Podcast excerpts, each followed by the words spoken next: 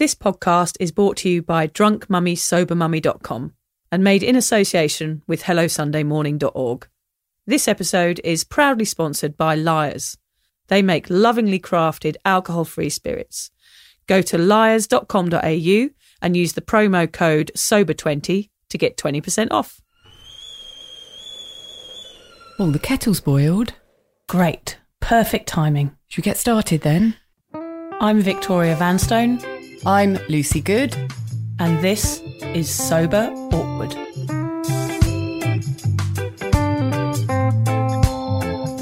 Right, Lucy, over to you. Thanks, Vic. So whatever stage you're at on your sober journey, and Vic and I are at completely different stages, you'll know that life without booze can at times feel, what do you reckon? Awkward. Lucy and I invite you to listen to our podcast where we discuss the realities of sobriety, the good, the bad, the ugly, and the cringingly embarrassing. Our honest and open chats will help you discover what it really means to be sober. Yes, we're here like a dodgy bottle of port from your nan's drink cabinet to take the edge off sobriety, and together we can learn how to feel the awkward and do it anyway.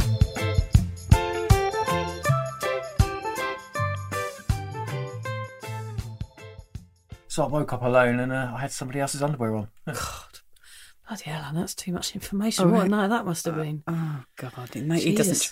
Oh, Actually, think... Alan, I have woken up with other people's underwear on as well, so don't you worry about that. Uh, I, all right, guys, I, I think we've started. Oh. Do you press record? Yes. Oh, dear. I mean, it was all very interesting. But... Yeah, you don't want to know about that conversation. It's just the antics that we get up to sometimes, Lucy. we we don't get it. up to them, do we? We live our lives through Alan's stories. Yes, we do. We'll never tell any of you any of them. Yeah, so here we are. We're a bit late, aren't we, Lucy? We've had a couple of weeks off. I've been on holiday, so sorry about those. You know, to those people that have messaged me, we are a week behind. So hello. Yes, we, um, we, we, I've been missing doing it as well. I've yeah. Been, you've been away forever and, and I missed you. I missed you too. It's like my Friday night out being here. It's like my real social event. So yeah, I have missed it. And also I've been stuck in a camper van with three children. So I've missed life in general. It was, I went away to Western Australia and it was a holiday when you have three kids isn't really a holiday because it's just me angry in another location. Yes, it wasn't the best holiday in the world anyway, was it, Vic? Yeah, I think the word holiday can be a little bit overrated. I had a little bit of a trauma. But I did, but Lucy did just bring me a gift, which was a scarf that she's knitted, which I am absolutely in love with.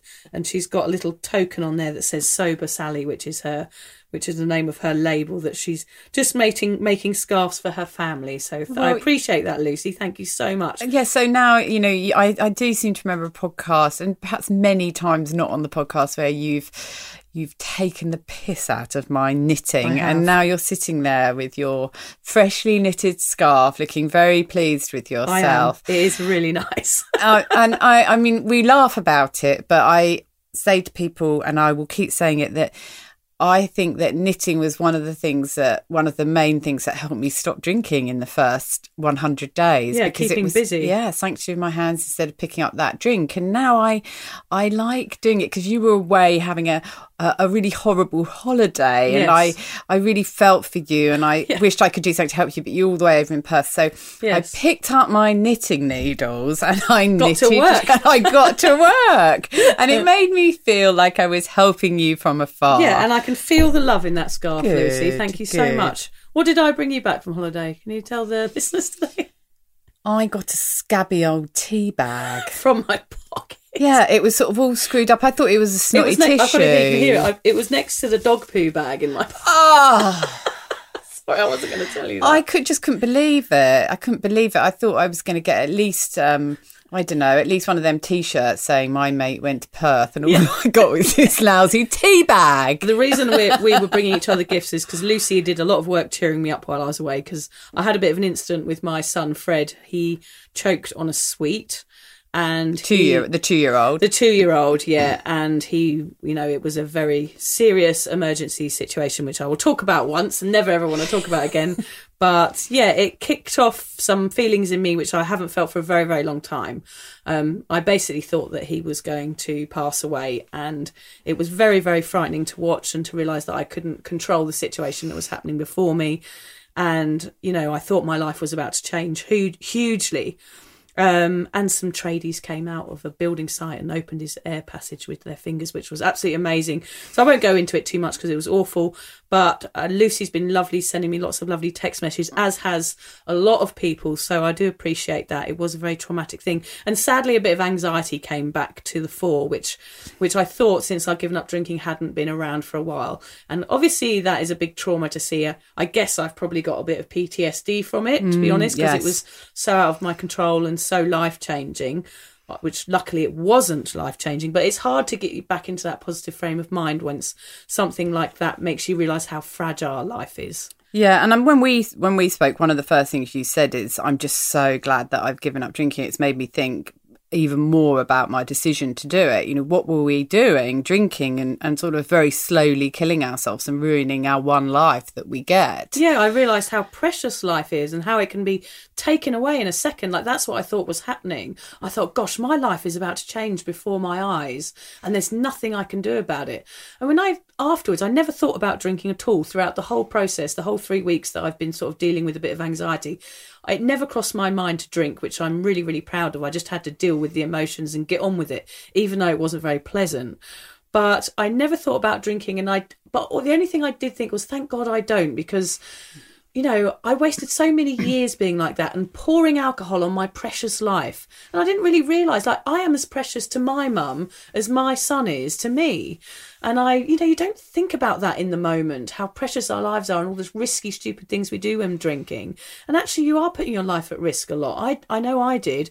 And yeah, watching that made me just thankful that I'm not involved with that in drinking anymore. And I know that you really struggled, and understandably afterwards, and still being stuck in that camper van and trying yeah. to carry on and have a holiday.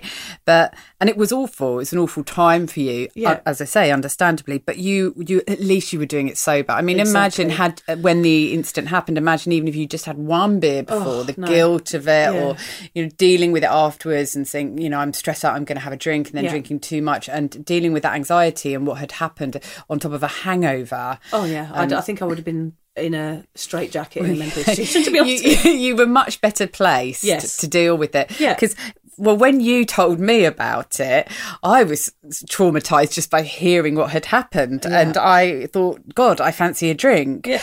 Um, so even though you didn't fancy yeah. a drink, it did cross my mind for a second. It's crazy. Which goes, it? again, I for those people who don't know, I'm on about ten months yeah. sober, and Vic's in year three. Yeah, somewhere along yeah. Yeah. yeah. So um, I suppose that does show that um, I'm still at the stage where I think, oh, a drink would be nice. Yeah, or a drink to deal with ta- emotion. Yeah, yeah, although I wouldn't take it any further than, no, that's a stupid idea. Yeah, yeah. But, yeah, that was a terrible yeah, thing so to no, happen, I'm good Vic, now, so, though. Yeah. I'm feeling good. I'm back from holiday and I'm feeling more positive, and I'm just glad to be home and glad that my children are all safe and happy. And you're glad to be in our little studio, I am chat, glad chat, to be chatting. Here. Yeah, I, I do feel like, God, I just needed a bit of normality back. Yes. So, yeah, so I'm feeling good. So, yeah, sorry to depress you all with that story, but we know we were honest on this podcast, and that's what's been going on. That's why we're a bit late. Yeah, yeah, because we're going to try and sort of chat every couple of weeks if yeah. we can. But life does get in the way sometimes. And like yeah. I said to you, Vic, nothing's more important than health and family. Exactly. And sometimes you have to stop and take some time out. Exactly. But today we've got a good one. Yeah. We are, t- oh, what was our, to- we were thinking our topic title. Oh, yeah. Um, what did we decide is, on? Um Uh, it was all the S's, wasn't it? Um, surviving the sober society. Yes, excellent. Something like that anyway, but we'll work it. If anyone's got any better ideas, basically yeah. what we're talking about today is reaching out to sober groups um, when you're getting sober, um, and how at first that can seem like such an awful thing to have yes, to do so mixed with all these sober people. Yeah. But in fact, Um, it can really help you on your sober journey. And we thought it was um, a really important thing to talk about. Yeah. I've actually been asked by a few people um, about, you know, where can I find sober groups and, and things like that. Yeah, so it's usually where people start off, isn't it? It's it like is. When you're questioning, when you're sober curious, you start off wondering what are the first steps, and this is probably one of the first steps. We're actually going to cover this over two podcasts because the next one's going to be about your first Sober Social, a step-by-step guide. So this is more of an introduction to that, I guess, Lucy, and this it? is more about going out with other sober people, just yeah. a group of sober people, whereas the next podcast yes. we're going to talk about going out with people who are probably going to be drinking, yeah. say at a wedding or some sort of event. Oh God, they're the worst. So well, I don't, sometimes I don't know. I mean, what is worse? Is it worse worse going out when you've been a drinker for years and years and you've always hung around with people who are drinking? Is it harder to go out with a group of completely sober people yeah. or to go out with awful. a group of really pissed people? yeah. yeah. But but they're both things that, well, you don't have to find a sober group, but no. we feel there's a lot of benefit in it. And for me, there was. Yeah. Um, and it was kind of how we met as well. So. Yeah. Um, shall we shall we start? Let's begin. Nick? Let's go. So if you've reached a stage like Vic and I had where alcohol was a hugely significant part of your life, you might be wondering and worrying about what happens to your social life when you quit and going out no longer means getting wasted. I mean, are there really other sober people out there? And if so, what do they do and where are they hiding? And if you hunt them down, will you be able to connect with them based on just one common goal, sobriety? The thought of discovering and finding a place in this seemingly parallel universe can be overwhelming for us and for many. The worry of finding kindred sober spirits, excuse the pun, is yet another excuse to stick to the comfort of old mates and old habits. Oh yeah, that's a comfy place. Yeah. Old mates and old Always. habits, isn't it? Bloody yeah, did it down for twenty-five years in a cosy corner with a fire on, a couple of pints. Yeah. Yeah. Give us a Stella. Trigger warning. What we want you to take away from our podcast today is to understand how we felt about finding sober communities while we were still drinking and how we got over this mindset and eventually reached out for support from them. We'd like to share with you the kind of spaces we found and how they helped us in the hope of inspiring you to find similar spaces you can enjoy. And we get it, sober socialising can be pretty nerve-wracking at first. So we'll share with you what you can expect when you meet up with other sober peeps. We can assure you that it is rarely boring. Finally, we'll bang on about the importance of sober communities and why they are a flathead screwdriver of your sobriety toolbox. Yes, because you can't do without that flathead, can no. you? No. It's better than a spanner in the works, well, yeah. as they say. All very clever, Vic. Thank you. You really are Ooh, on back form. on form, baby. um, so what we're going to start with here, because we don't like to come across high and mighty, uh, when we were still drinking, uh, we didn't think much of sober groups, did we? No. No, whereas the last place we wanted to be. So we're going to tell you what we thought about sober people, sober groups, sober communities when we were still drinking. Yeah, so I f- didn't really know there was a big sober community out there, basically, is what, what I thought when I, re- when I read about this, that we were going to cover this topic. I knew there was A A, and that seemed like a quite extreme mm. um group for me at the time, but actually I would have been welcomed with open arms there. I realise now they would have been like, yes, you, you were us. the perfect candidate. I was actually the perfect candidate, but for some that isn't what people want to do, so that's okay too. But yeah, I didn't want to hang around with sober people. I thought they were boring and really smug, and I didn't want people around me that saw what I was doing or could remember my behaviour. I hated being around them. They made me actually want to drink more. Because I just thought I was like a lush at the bar, do you know what I mean, with a cocktail, like snarling at people that weren't drinking as much as I was, because I just thought they were totally dull. Yeah, I thought that perhaps they all read from the Bible with a glazed expression, then showered in bleach. I thought that as well. And I thought I was so yeah. much better than them. But, I, but yeah. I, how? What a stupid thing to think. I mean, I thought that they were just like kind of creepy, almost like the sort of people that would have sex with rubber gloves on. You make them sound like aliens. Yeah, like I just thought it was just like, like subhuman beings. Yes, like some sort of creepy latex wearing, extremely clean. I don't know. I just had this weird thought of what sober people were like. They were so far from our reality that yeah, we kind of we, it was an we, alien. we created them in our imagination. Yeah, with like a gas mask on. You know what I mean, though? Like, completely out of this world. Yeah. Like, why would anybody be sober? I cannot understand them. They're just completely on a different planet than I'm on. Yeah. Yeah.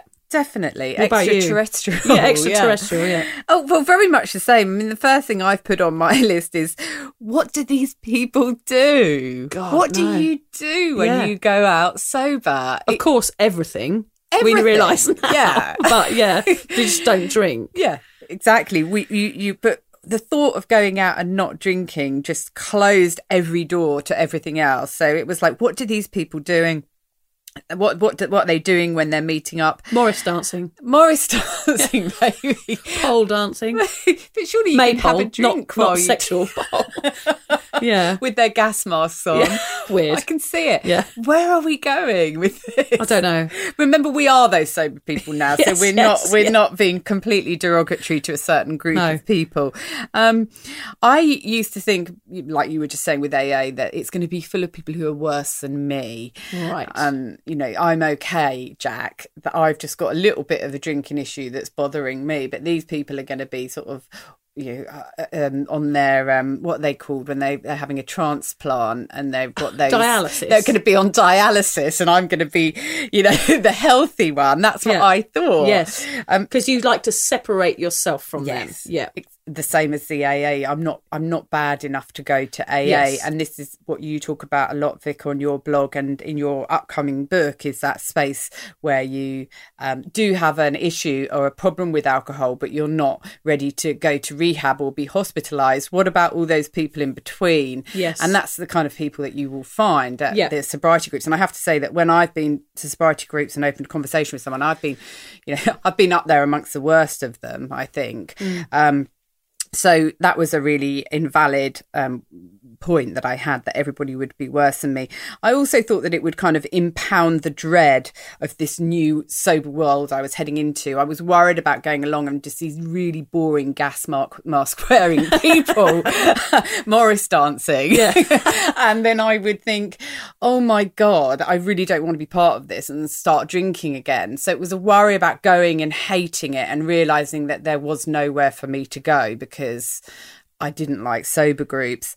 Um, I'd done A A and I hadn't got a lot from it. It just so happened that the group that I joined was a lot of uh, people a lot, lot older than me that I couldn't mm. relate to around yes, the drinking. Yes, because you've got to resonate with these people. You've got to find people no matter where it is. I mean, we'll talk about that later, but you've got to resonate. And there's some groups that will work and some groups that don't. Yes. And for me, I didn't know that groups existed with people like me. I think that's part of the problem, yes. isn't it? We look at the extremes, but there are many, many groups with people who are just like us. And that's what we've both discovered. Yeah, and you've just got to keep hunting for them and yes. finding the right group. But there was a really funny point I wanted to mention, because Vic, you've been on Meetup with your sober group yeah. for a number of years now, haven't yeah, you? Yeah, a couple of years. A couple yeah. of years. And I can remember when I was still drinking really heavily but desperately looking for some sort of support, that I went online and I tapped in sober groups or something, and Meetup came up, and then I saw that there was a sober group on the coast run by a lady called Victoria,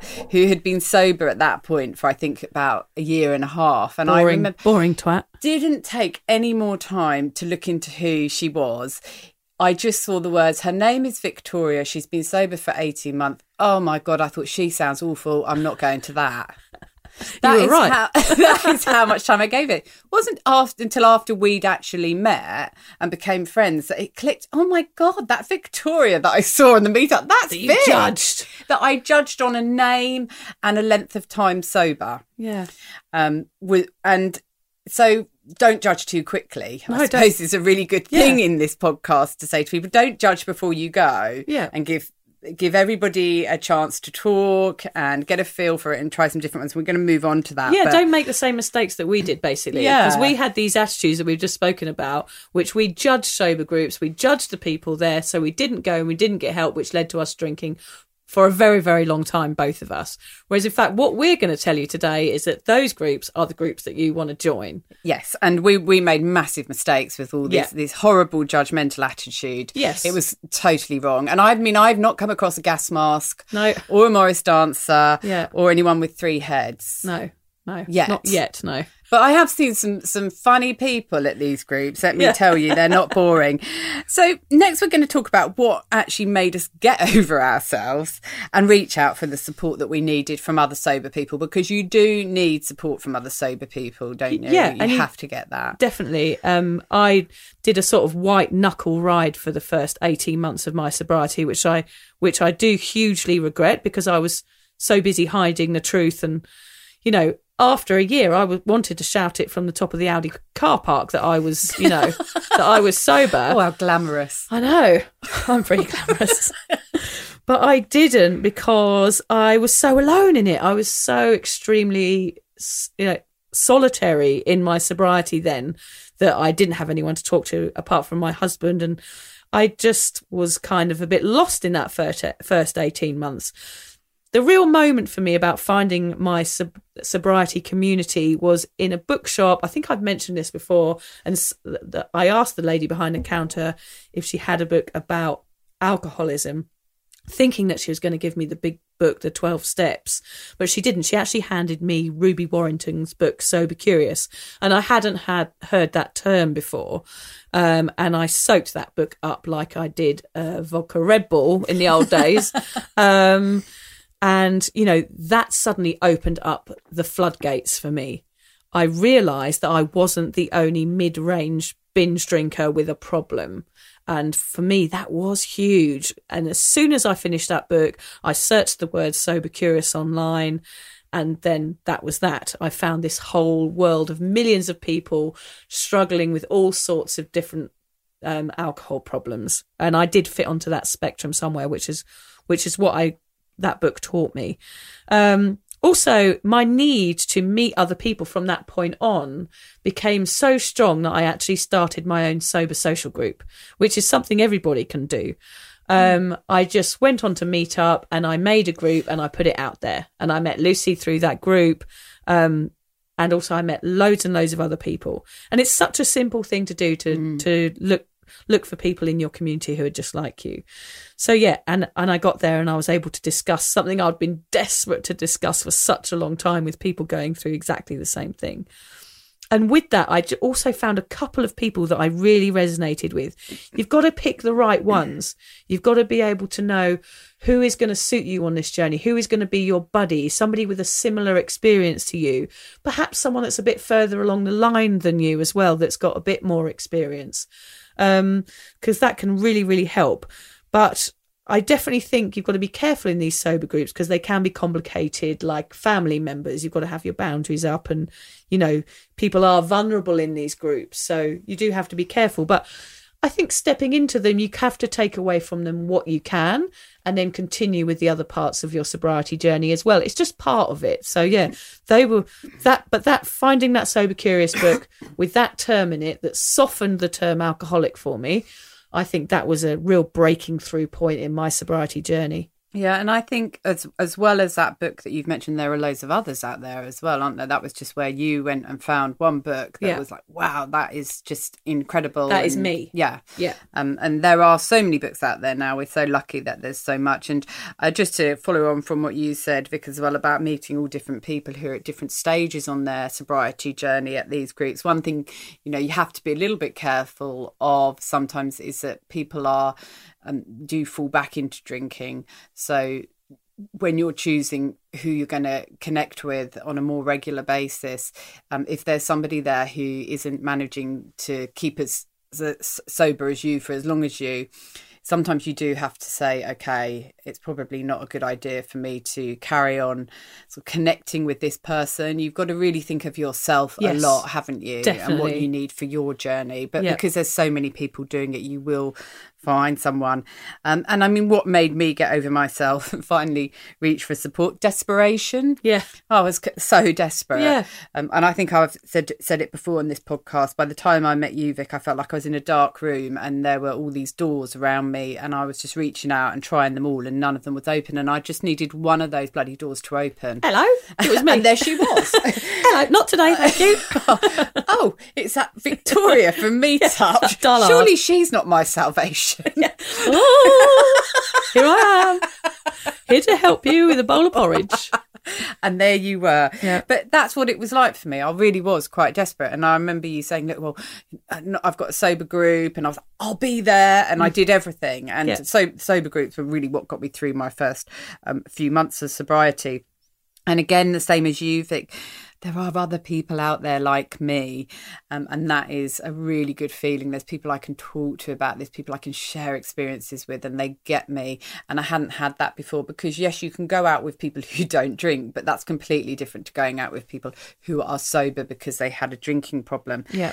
And another thing that made me decide to reach out is because my business, which is um, for single mums, has got a huge group of single mothers, mainly Australian, but from the U K, America, America and all over the world.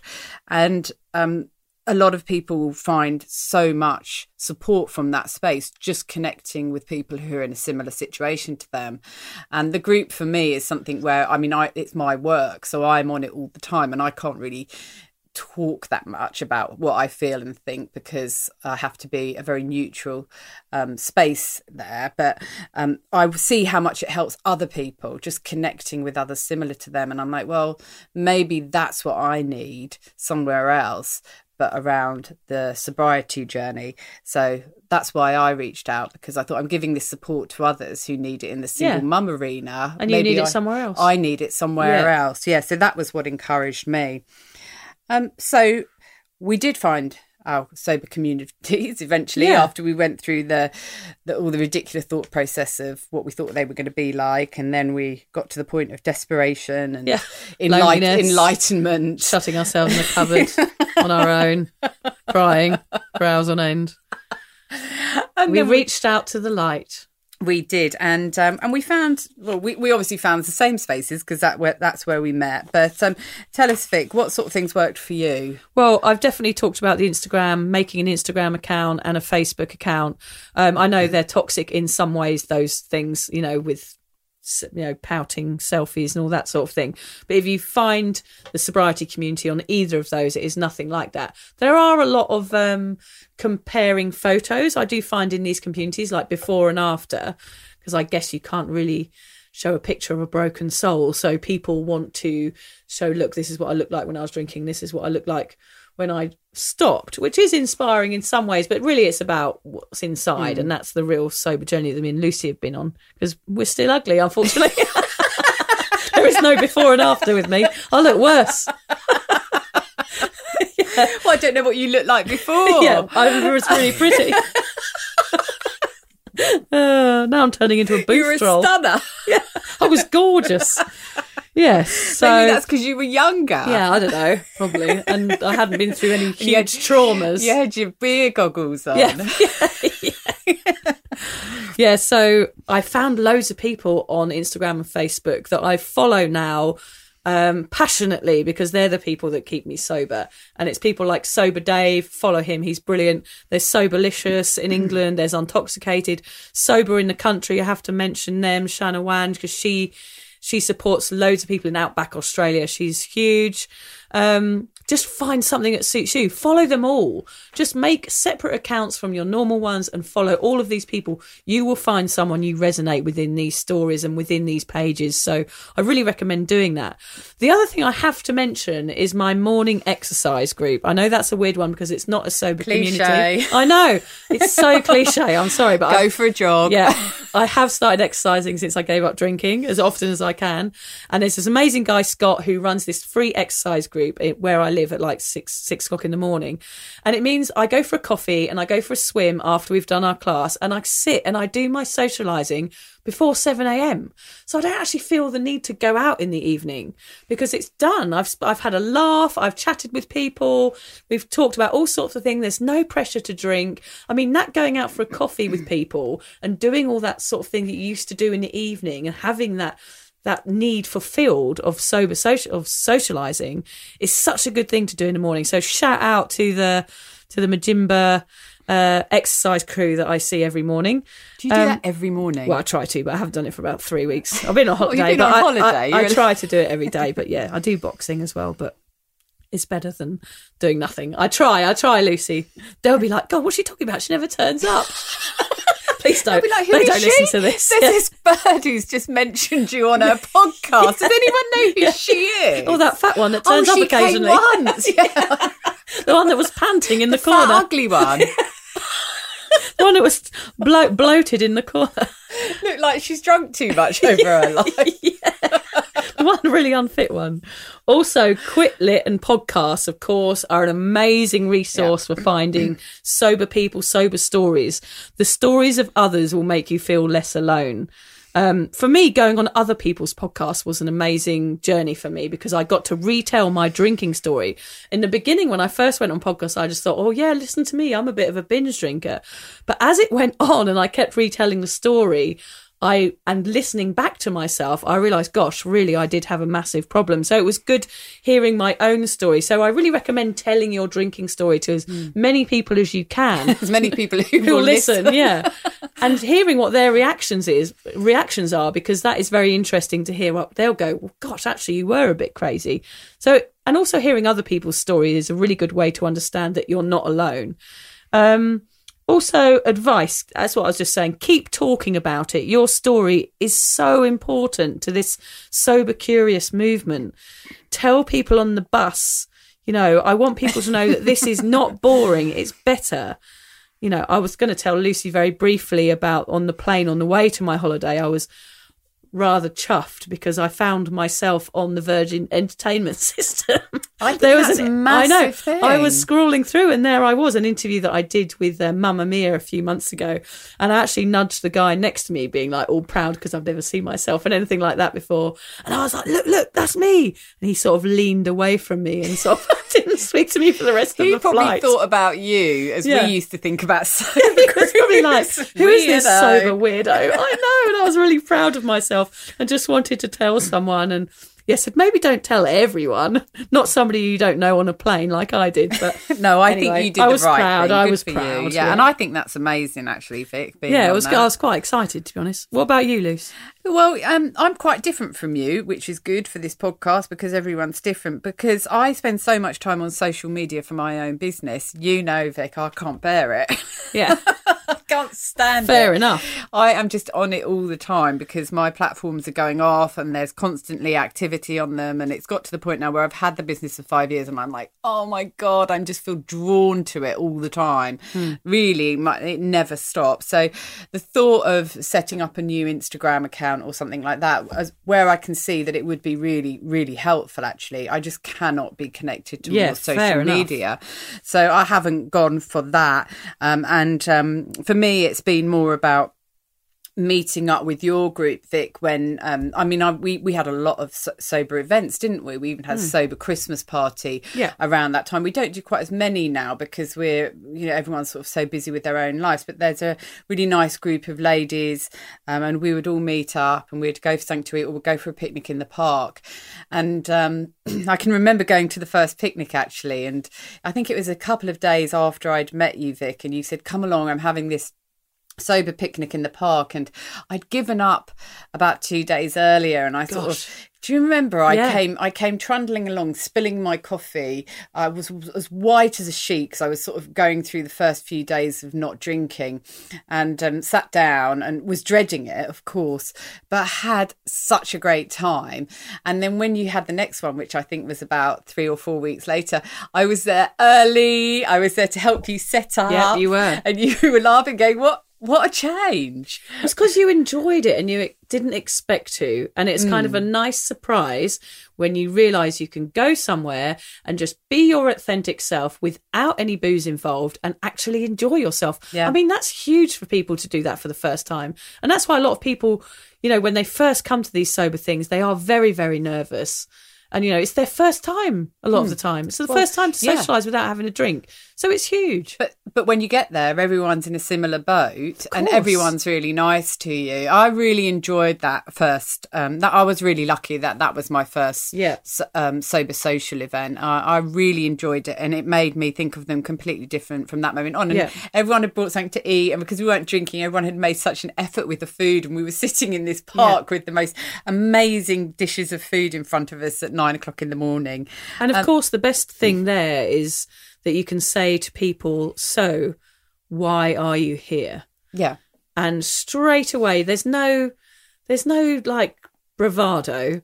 That is the question that people are going to answer very, very honestly in that sort of situation. It's not how's the weather and what's mm. what you do, what do you do for a job. It's why are you here? Or how big is your problem? Yeah, yeah. I mean, you get straight down to it, don't you? Oh, you do. So you get the stories, and it is really fascinating. And those stories are what make you feel comfortable in those situations. Mm. Well, and immediately you realise straight away how wrong you were with your um, yeah, judgment. The, your, your judgment. Yeah. And you think, look, I'm sitting here with people who are so similar to me, and they're really interesting, nice people. What on earth was that? And you, you feel guilty, of course, for thinking yeah. all of those awful things. But another one that really helped me was um, the Hello Sunday Morning Forum. Um, I couldn't, I hadn't found anything else at that time, and they've got a forum where you can go on and just tell people how you're feeling or if you're worried about having a drink. That was something that I found helpful, and um, we kind of work with them with this podcast, don't we? So I'm really, really pleased about that because they were a lifeline for me at the beginning. And then another one that, talking of lifelines, Um, another one that I do, which is perhaps a little bit similar to your exercising, Vic, because it's not actually a sober group, but it's a space where I can go and there's just not, absolutely nothing about alcohol involved, is I do charity work at a Lifeline shop as well. A lot of work for charity, mate. I absolutely love it. Love it so much. We have so much fun, but it's a space where I can go, and it's a really safe space for me because no one's going to bring a beer out halfway through your shift at Lifeline. Not even Mavis. No, Mavis. Cheeky Mavis. No. A little, a little, maybe a little cheeky sherry. Oh, yeah, fair enough.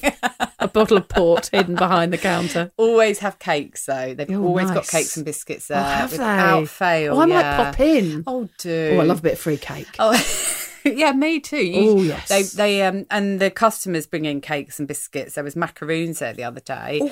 So, sorry, I go off. Sorry, I digress yeah. when it comes to... I did put something on your social group online, on Facebook About the, the cake, other day. Yes. I said, is anyone else obsessed with food now? They're sober. Yeah. And everyone's like, yeah, love a cake. Yeah. Cupcakes are my life. Oh, yes. But, yeah, that is, um, as I say, similar to Vic, Vicky's um, example of exercise, where you're not necessarily with people people where you can share your, your drinking and sober stories, but you know that you're in a safe place. Yeah, they're brilliant, those places, because not only mm. are you doing something perhaps that's a little bit out of your comfort zone, but it's good to not talk about sobriety as well yeah, sometimes. Yeah. I mean, you can have that group that you do and you can have another group where you don't. Yes. And it just means you're getting out and you're socialising and you're doing something different, no matter wh- whether the people are are sober or not, which which is a really nice thing to do. And it's not just about the socialising for you, no. It's about the exercise for me, it's about the helping out in the shop. So you've actually got other activities to yes. do while you're there. Yeah, and it, it uses your, your brain, yeah. you know, and that's, if your brain is being used for something, it's not being used for the other thing, which, oh, yes, which is, is thinking about having yeah. a drink, thinking about drinking. Exactly. Um, so we did, we both went along to these events or got online and started chatting. Um, so now we'd like to give our listeners um, advice for how to prepare for your first sober event. Of course, my first line, Lucy, has to feel the awkward and do it anyway, because that is our favourite right. quote of our and it, podcast. And it's perfect for this, because it can be awkward. To. Yeah. It can be awkward. You have to feel those horrible, panicky, stressful feels before you go, but just remember everybody is feeling the same way. You know, don't be ashamed by your story. That's the other one. Be proud that you're making changes. You don't need to go and explain yourself to everybody if you don't have to. Just go in there and just be proud that you're making that one step. Try and find that one person that you really resonate with. We all need a cheerleader. And if there's someone a little further down the line, like Lucy and I, that was perfect, then they can help you. If you go, just remember to go again. You can't just go mm, once. You yes. can't pick your person. Oh, I wanted to say that. Oh, sorry. Go on, uh, say it. No, it's all right. You've said it now. Okay. You've ruined. But it not, is a really good point. You are not going to make friends straight away. It's as simple as that. Don't mm. go and just go, these people aren't for me. There will be different people there next time and you will find that person. Take away from it what you can and keep putting the work in.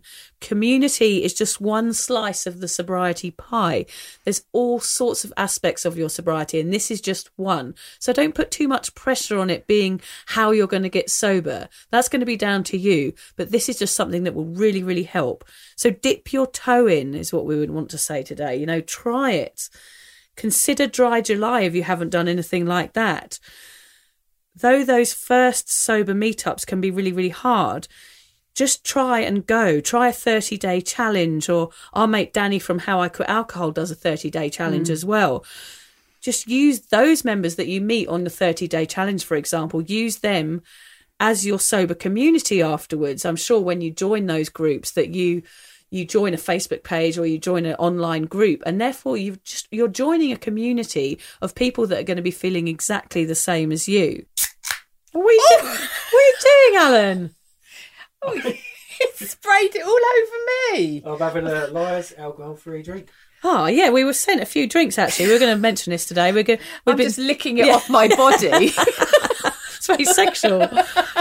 We were sent some drinks by Liars, which we're going to try quickly while we're on here, which I've got a Classico, impossibly crafted non-alcoholic sparkling. So, yeah. And I've you. got ah. I've got an Amalfi Spritz. Mm. So they sent these to us, and so we're feeling all professional, aren't yeah, we? Yeah, yeah. We're like, people sending us free stuff now. It's so exciting. Oh, well, it certainly froths up nicely. Oh, it's Look fizzy. At that. Yeah, so, so Liars are a alcohol-free drinks company that um, make all sorts of different mixers and cans of drink. We are offering everybody that's listening to our podcast a twenty percent off token. So if you go onto the Liars website and use the promo code sober twenty, all in capitals, you'll get twenty percent off any of Liars' products, which I think is amazing. Anything that helps. Could Anything. you kindly repeat the code? It is sober twenty, all in capital letters. Yes, and you don't have to have been sober for twenty days. It's a twenty percent discount. It's a, exactly, yeah. But I actually um, think that these drinks are pretty cool in terms of what we're going to be talking about in our next podcast, mm. which is about going to events where other people are drinking, because yeah. I know that I've found uh, um, at drinking events, if you're holding a water or something that's distinctly non-alcoholic, it always opens up the conversation, which you may not want to talk about. Yeah. So these look um, like they're alcoholic drinks. They come in these really, mine's in a lovely really, packaging. Aren't yeah. They? We'll take a photo. Maybe we could have a photo. Oh yes, of we'll us, do one um, with it for the podcast. But mine's in a really gorgeous pink um, sort of wine can yeah and and it tastes good as well. It tastes amazing. Yeah, really nice. Yeah, so we're all for, you know, giving people an option when they're socializing. You know, I think having something in your hand that you feel like is still a treat mm. is a really good way of replacing alcohol. So yeah, so that's liars dot com. Yeah, and thank you, Liars, because uh, it's yeah. great to we feel all professional. Yeah, we and, do. And we love that you're supporting our sober community and helping us all along. I've got a rabbit on the front of mine, actually. Yeah, I've, I've got, only just I think I've got a hummingbird rabbit. on mine. Yeah, it's lovely. Yeah, so what advice would you give to people that are preparing for their first sober social event, Lucy? Um, yes, I was going to say think about your boundaries and what you're comfortable with sharing, because you're going to be talking about stuff that you probably haven't spoken to many people about, especially total strangers. And you will find that some people are very open and share some pretty crazy stories, because you've got to remember the people at these events are people who have had pretty crazy lives. They're not boring. They've got stories to tell. And when you hear some of their stories, you might think, oh, God, yes, that happened to me. This happened to me. And you find yourself telling some stories that you would rather not have said straight away, but you might be happy to share them. But maybe just think about how far you want to go with what you tell people, and put some little boundaries in place in your head so that you only share what you're comfortable with. I mean, we've all done it where we've got out drunk and shared way too much. Let's yeah. not be doing it when we're sober. Yeah, I mean, being too open is something that I've always had a problem with in the past. Like being a little bit mysterious, there's nothing wrong with that. I kind of always would like to be a bit more mysterious. I'd love to be a Just, bit more mysterious. Just you'd see my cloak disappearing well. around a corner and wonder, who is she? We'd be going, who's that mysterious yes. woman? I wish I'd been more mysterious throughout my life, to be yeah, honest. I'm not in the slightest bit mysterious. I, I, I often don't think before I talk, and it all comes pouring out. And I actually think that you might find, it te- seems to me that it's a bit of a trait of, of yeah. people who who have drunk a lot. They yeah. do do that because um, my man, the things you hear at these these sober um, gatherings, it's brilliant. It's brilliant. Yes, yeah, yeah. so I sort of sit rubbing my hands yeah, together, like can't it. wait to hear what people are going to tell yeah. me each time I There's go. There's always an incredible story, in that, but the, the best thing is you can always match it with one of your yeah, own. Pretty much. Um, so it's about whether you want to do that or not. One of the things that I noticed when I first became sober, and I know Vic, we've spoken about it.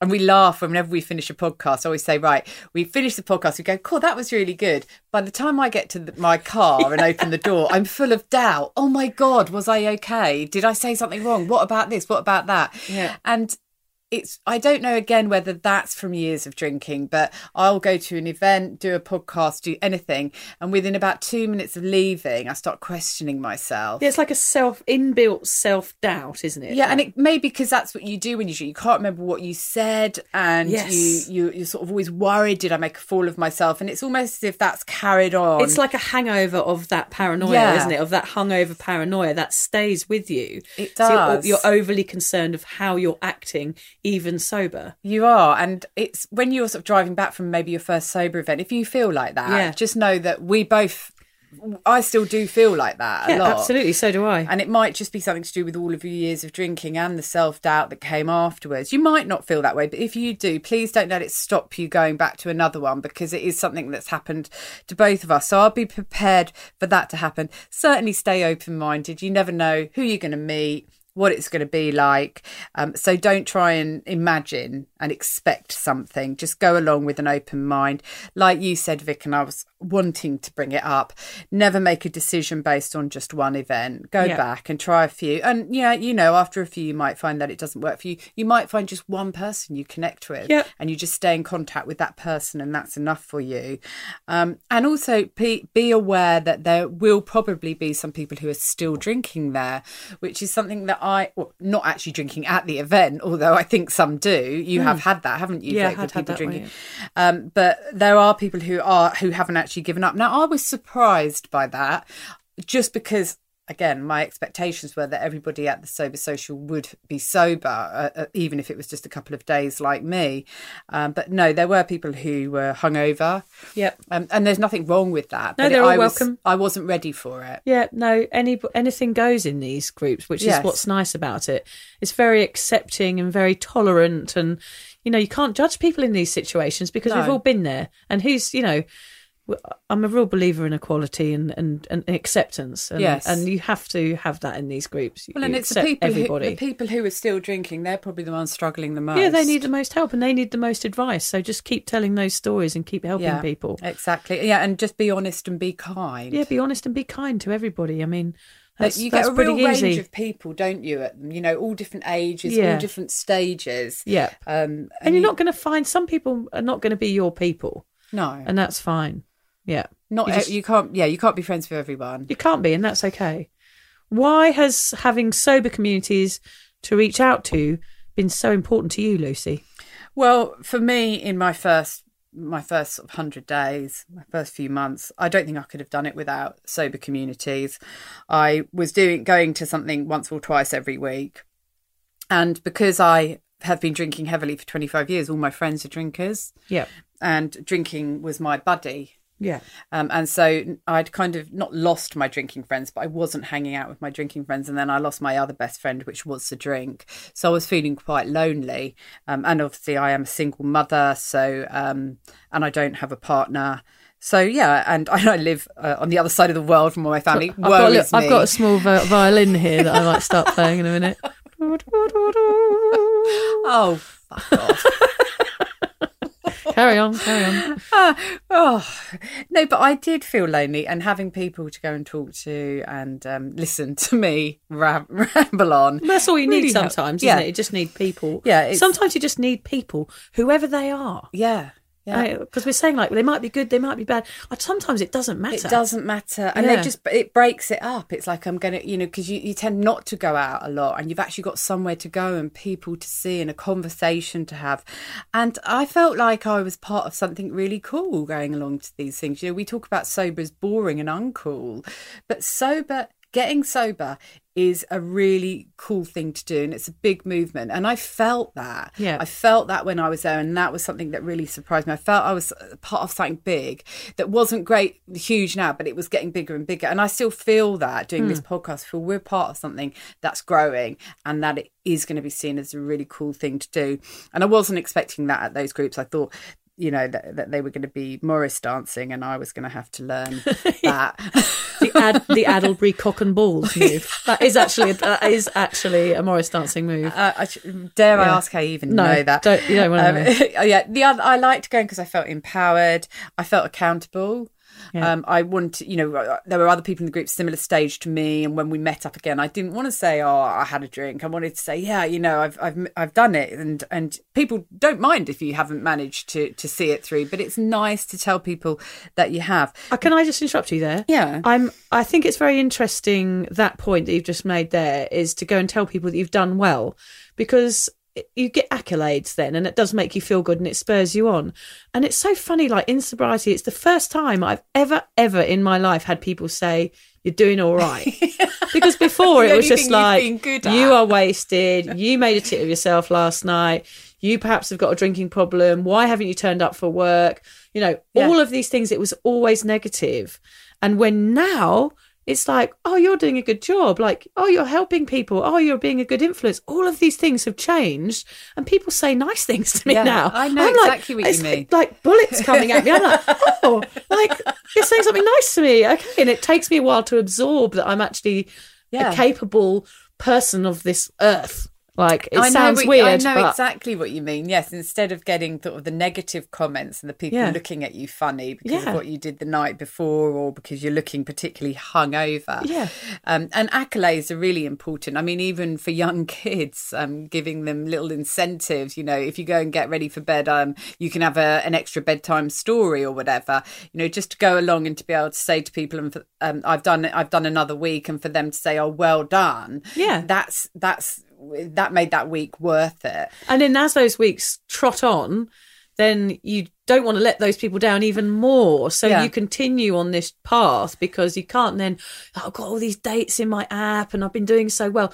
Like, all of those things build up, and you don't want to let down the people in the sobriety groups. You don't want to let anyone no, down, especially so yourself. Yeah. So therefore you've got people to answer to, which is also a really good reason yeah. to join. Yeah, because if you haven't got people to answer to, you can so easily slip back yes. into drinking.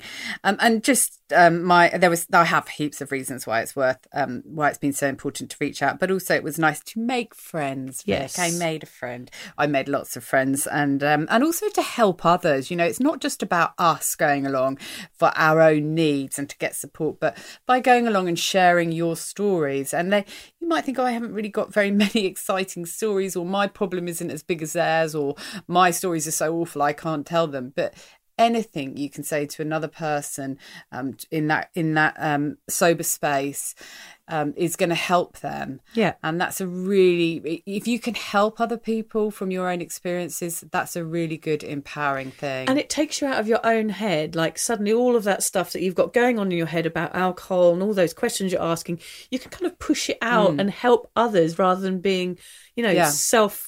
You know, thinking about yourself all the time. Yeah. It can be all consuming sometimes. So actually taking it away from you and helping someone else is a really good it way is. to deal with all that stress. Yeah. Also learning all the time, like those groups that you that you go to, you're going to be learning from people. Yes, loads of resources. Excuse um, me. Like all the, with your group, you get people to bring books along, don't yeah. you? And we swap books. Yeah, and podcast ideas and, and just anything that helps. Like, even on the Facebook group, which is the Sober Social for Sober Curious Women, just go and, and search for that. But people put advice on there mm. all the time. So you're always learning.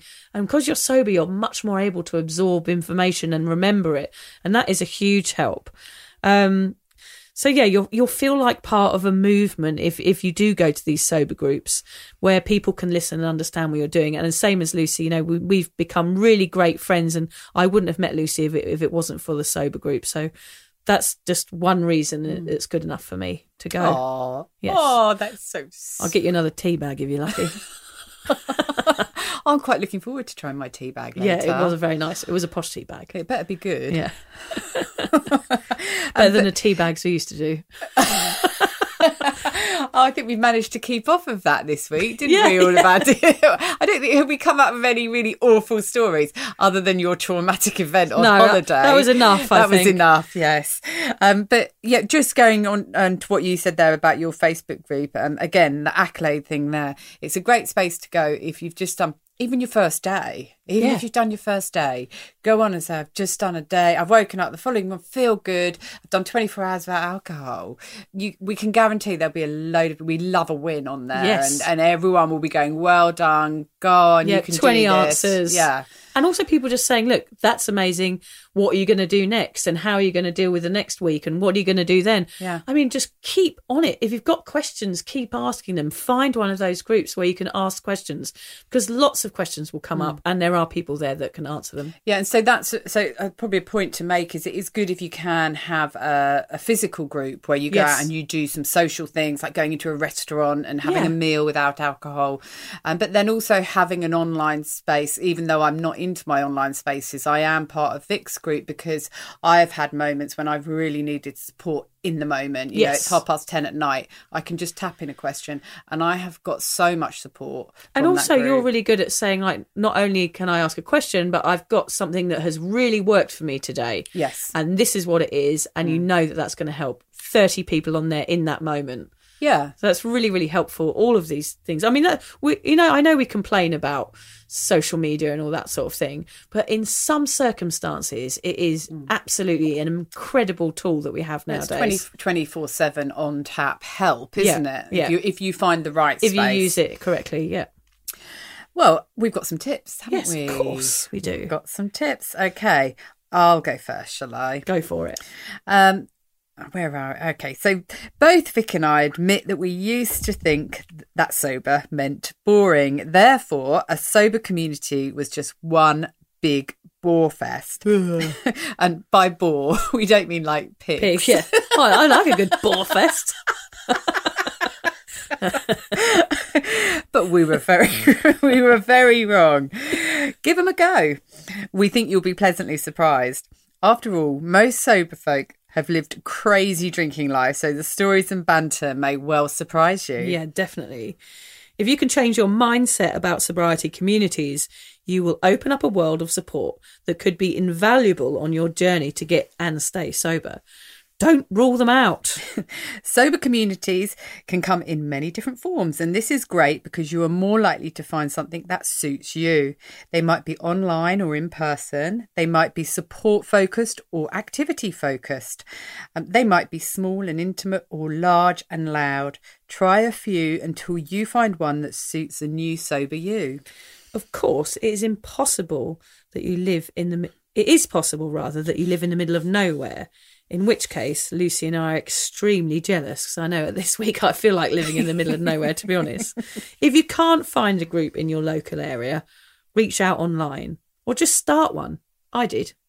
Go on, say the name of it again. The Sober Social for Sober Curious Women. It's a bit of a long-winded one, it isn't is it? It is quite long-winded. Yeah. Maybe she looked to shorten that, a bit more sort of punch to S- it. T S S F. No, that's no. not working either. And what was that, the one you mentioned earlier, Vic, about someone, a group for remote people in remote oh, areas? Oh, that's Sober in the Country and Intoxicated, I'll remember again. They're both Australian ones, but in England you have Club Soda and Soberlicious. You know, just search Sober Social Group in your area and you'll definitely find something. Something. Um, it's going to be hard at first, but don't let nerves hold you back. Remember, lots of other people will feel just like you, and in our experiences, we've only ever felt welcome in sober spaces. After all, you know you'll have at least one thing in common. The more you get out and practice sober socialising, the better it will get. And a sober gathering is a perfect place to try. Never, ever feel ashamed of attending a sober event for sober people. Everyone who has battled an alcohol addiction is strong and incredible, including you. Whether you are on day one or day one thousand and one, be proud to be an integral, integral part of this brilliant, society-changing, sober-curious movement. Yay! Woohoo! Oh, I feel quite empowered. Yes, yes. A little bit of wee came out. I might fart with excitement. T M I? Carry on, carry on. Oh, we got so close to doing yeah, that. Yeah, we did well, didn't we? Um, so remember that getting together with other sober people is not just for your benefit. Simply being there and chatting to other people will help them too. It's a win-win for everyone, and it's hugely empowering to be able to help others through your own difficult experiences with booze. Every week we like to let listeners know I think it's important to let everybody know that even though we laugh in this podcast and say probably very inappropriate things about our bodily functions, which I just did, and will drive home feeling shame about. We will, yeah, we will. And make light of our past and crazy drunken behaviours, we don't want this to take away from how serious the normalisation of alcohol abuse is in society. It has devastating effects on it, impact on individuals, relationships and families. Lucy and I are both passionate about helping others that are struggling, and we hope that our humour and insight into the life of two ex-binge drinking party girls, who I also am now calling um, addicts with backstage passes. That's my new yeah, name for party yeah, girl. Yeah, so yeah, like it. I've really thought about that one. We'll give you hope, and you're not alone, and everybody can live a full and happy life after alcohol. Yeah, so thanks for listening, everybody. I just wanted to do a book recommendation, which is Annie Grace's This Naked Mind. That is an essential book if you are thinking about sobriety. So just Google that. It's Annie Grace, This Naked Mind. And the next podcast, we're going to be doing a step-by-step guide to to what it's like to go to your first ever social sober outing. And we've got some more Liars drinks. Yeah, we're going to have a few well, more Liars. I'm, I'm just going to say Liars is spelled L Y R E S. Oh, so should we say the code again? Yeah, the code is sober twenty. To get twenty percent off. So you get off. twenty percent off for the next couple of months on that. So make the most of that, everybody, because that is a good option when you're going out. Yeah. We appreciate I'm a little that. bit worried. I can't find my tea bag anywhere. Yeah, I saw you. What are you looking oh, for? I'm frantic. I can't find it. Yeah. Where's I, it gone? You haven't you haven't lost it, have you? Well, I don't that know. That was expensive, that one grubby I little really tea bag. I was really looking forward to it. You haven't taken it back, have you? No, I'll try not to. Alan, got any tea bags? He won't share them with no, me. No, he won't share them with us. Really. Oh, that's roomy night. Stingy.